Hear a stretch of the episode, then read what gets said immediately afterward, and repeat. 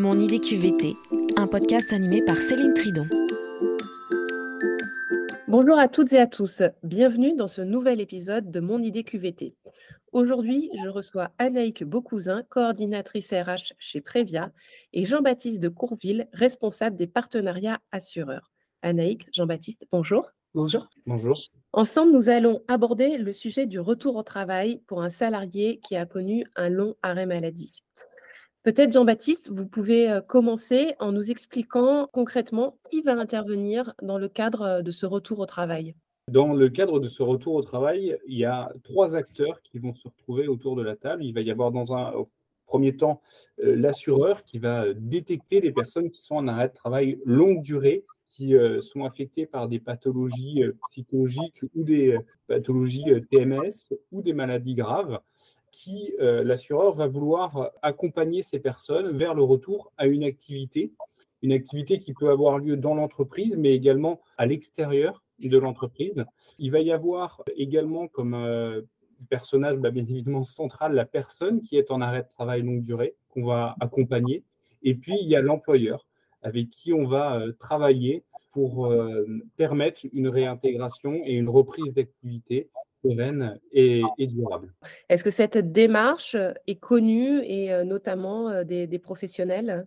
Cette démarche est connue des assureurs. Mmh c'est une démarche qui a un intérêt pour eux à la fois social et puis dans leur logique aussi technique d'assureurs. C'est une démarche qui est moins connue de la part des employeurs, très peu connue de la part des, des salariés. D'accord. Alors comment faire en sorte qu'ils connaissent davantage cette démarche? Il y a deux, cas de figure. Il y a le cas de figure des personnes qui sont éligibles, qu'on va informer de la mise en place de ce dispositif. Il y a des infirmières aujourd'hui qui vont prendre le temps de leur expliquer la démarche et de les mettre en confiance par rapport à ce que l'on peut proposer. Et puis, il y a le cas de figure aussi d'employeurs qui euh, nous sollicitent pour mettre en place soit en direct un accompagnement, mmh soit de nous soumettre des cas qu'on va pouvoir soumettre également aux assurances.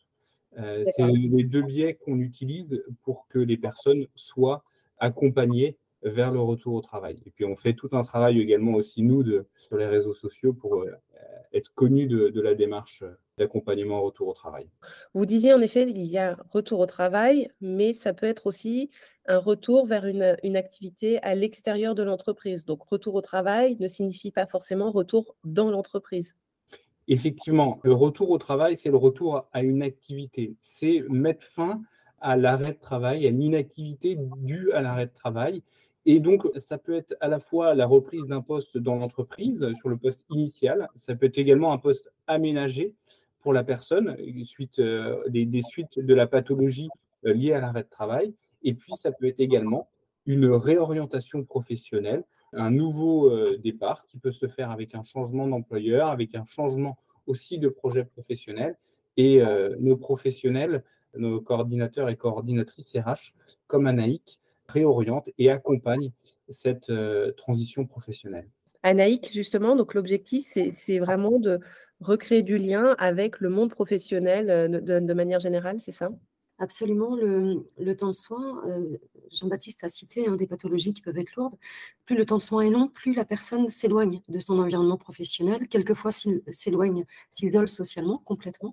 Donc le but de la démarche, c'est vraiment d'accompagner une personne, un individu, à reprendre confiance en soi, à faire le point sur sa situation médicale et envisager dans un second temps, la reprise d'activité. Mais dans un premier temps, notre action va vraiment être d'être complémentaire à l'entourage médical. Donc, c'est une démarche médico-sociale, c'est-à-dire que c'est un médecin et un coordinateur RH qui vont euh, faire le point avec la personne, comprendre où elle en est dans sa vie globalement, c'est-à-dire sur le volet personnel, professionnel et médical. Et nous allons mettre en place, à partir de ce constat, euh, des outils, des actions individualisées vraiment ciblé pour accompagner un instant T, en fait, un moment de la vie où il y a a priori une fragilité un peu plus marquée, mais qui peut faire écho à d'autres fragilités. Donc, on va vraiment accompagner l'individu dans sa situation actuelle vers du mieux-être et ensuite vers de la reprise d'emploi. Quelles sont les actions justement qui sont, euh, qui sont possibles? Est-ce que vous pouvez nous donner euh, quelques exemples? On va pouvoir intervenir sur du soutien paramédical. Donc, mmh dans le paramédical, nous incluons le soutien psychologique, le soutien en sophrologie. Ça peut être des, de l'accompagnement sur la diététique, hein, puisque la sédentarisation, quelquefois, peut, ou l'isolement peut influer sur l'équilibre alimentaire. Et donc, de la prise de poids, ou à l'inverse, en tout cas, un changement, un changement de poids, de musculation. On va aussi pouvoir proposer un accompagnement sur le volet reconditionnement physique et sportif, se remettre en action, se remettre en mouvement sortir de chez soi. Alors, ça peut être également euh, des, options, des, outils euh, type euh, hypnothérapie. On s'adapte à l'individu, à son besoin, à ce qu'il a déjà mis en place ou pas aussi, hein, pour orienter sur ce qui existe. Et puis, dans un second temps, on va pouvoir aller sur de, des outils plutôt professionnels. On parlait tout à l'heure de la possibilité soit de reprendre dans son poste, soit de reprendre dans un autre poste, parce que l'environnement de travail n'est plus adapté. Mmh dans ce cas-là, soit ça va être sur des actions de bilan de compétences, de bilan professionnel, d'aide à la recherche d'emploi. Ça peut être du coaching professionnel également. Comprendre l'avant et l'après, quelles sont mes ressources, quel est mon objectif actuel, comment je l'atteins? Et donc, vraiment adapter au cas par cas avec les différents outils qui sont à notre disposition. Et quelquefois, on peut être amené à en chercher de nouveaux d'ailleurs. Quand on ne peut pas récupérer son poste, est-ce qu'il y a aussi une dimension de deuil de ce poste Bien sûr, bien sûr. le reprendre? Tout à fait, c'est là où on évoque le soutien psychologique. Et quand on dit psychologique, ça peut être psychologie du travail également. Ça peut être aussi des événements traumatiques hein, qui ont eu lieu. Et dans ce cas-là, on parle de MDR hein, pour accompagner prendre conscience en fait d'une situation, d'un événement et comment avancer dans l'avenir sans effacer l'histoire, mais en étant outillé pour mieux avancer. Parmi les pistes de futurs professionnels, est-ce que vous mentionnez aussi, est-ce que vous suggérez aussi une reconversion? Alors, soit on est sur une situation de pathologie TMS qui, euh, de fait, de facto, où le médecin du travail va, indiquer une inaptitude au poste. Dans ce cas-là, et bien sûr, il y a une recherche de reclassement interne, donc on va aider. On a aussi un rôle de, vous parliez de triptyque en introduction. Euh, le rôle du coordinateur RH chez Prévia, ça va être de pouvoir aussi prendre contact avec l'entreprise et être l'interlocuteur neutre mais interlocuteur qui permet quelquefois de relier le, contact. Une personne qui a été isolée, qui s'est éloignée de son environnement de travail, de reprendre le lien, envisager les autres possibilités en interne, ou alors c'est de faire le deuil effectivement non seulement d'un poste, mais d'une entreprise et euh, de se donner les moyens de s'ouvrir à un avenir professionnel différent. Donc effectivement, il y a là tout un processus de deuil à accompagner. Sachant que cet autre avenir, du coup, c'est aussi rebondir. Il ne faut pas considérer tout cela comme un échec. Hein.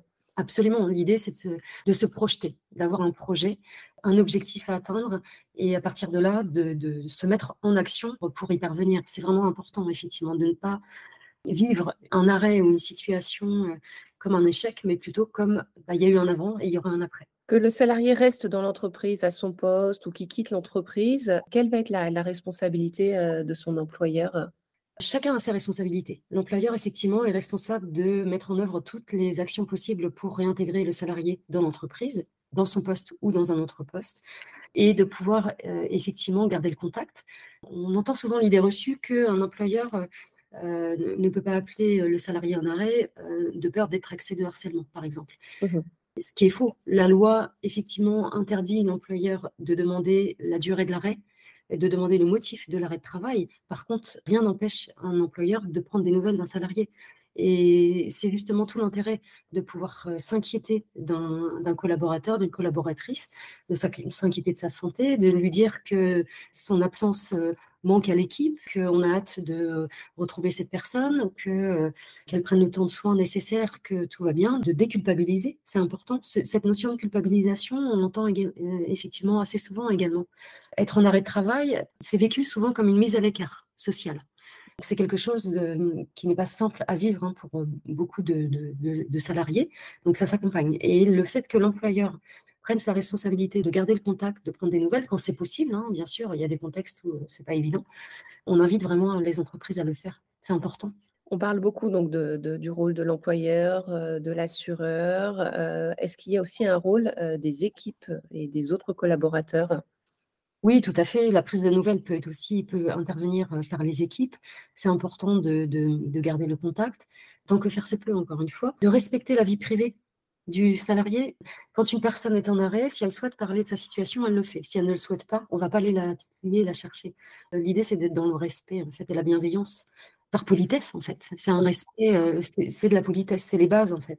La maladresse, quelquefois, elle fait partie du commun des mortels.